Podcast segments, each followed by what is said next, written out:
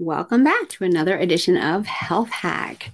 For the next few episodes, I'm going to be talking about hair and hair loss because that has be, been uh, more frequent that I've been being asked about it. And I'll tell you why in a second.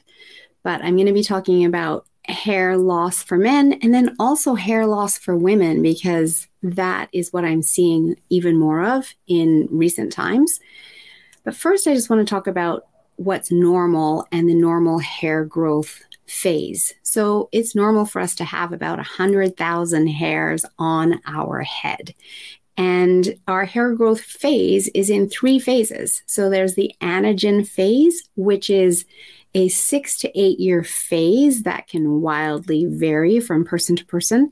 And hair grows about a quarter of an inch a month or six inches a year if you're somebody that your hair grows quite quickly. So, from this hair growth phase, some hairs on your head will be in that phase.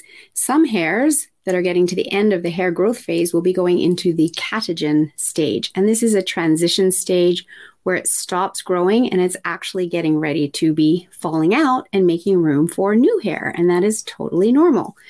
And then your hair goes into the telogen phase, which is the resting phase. It is essentially shedding. Uh, about 10 to 15% of all hair is in this stage at any given time. And it is totally normal to be losing 50 to 100 hairs per day. And I know I do when I'm combing it out in the shower in the morning. Um, this phase can last two to five months, sometimes up to nine months where it may seem like your hair is starting to thin.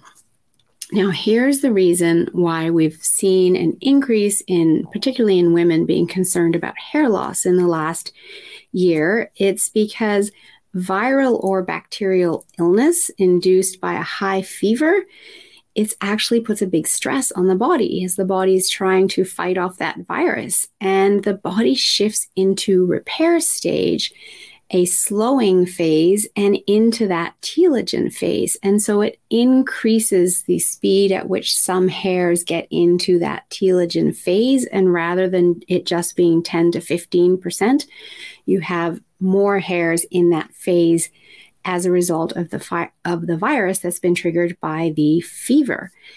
And so this can then you notice this about 1 to 3 months after the virus, and it, this shedding stage can last five to nine months.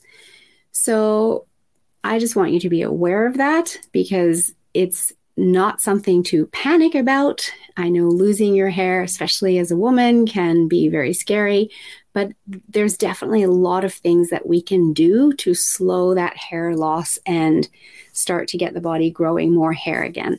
And so that's what the next few episodes are going to be about. And uh, I am very fortunate. I've got a lot of hair on my head. In fact, my stylist says she has to book extra time because I have a lot of really fine hair and it looks thick, but it's not. It's just that I have so many hairs. And I've definitely noticed how my the health of my hair has improved as the health of my body has improved as I have been working on optimizing my health for the last seven plus years since I stepped into this journey of health and wellness. So we definitely can be uh, improving the health of our hair, improving the number of hairs on our heads, and we just need to know how. And so that's what I'm going to be sharing starting with my next episode. So come back and join me. And if you have any questions, if hair loss is a concern for you, please feel free to reach out. Just email me at melissa at yourguidedhealthjourney.com.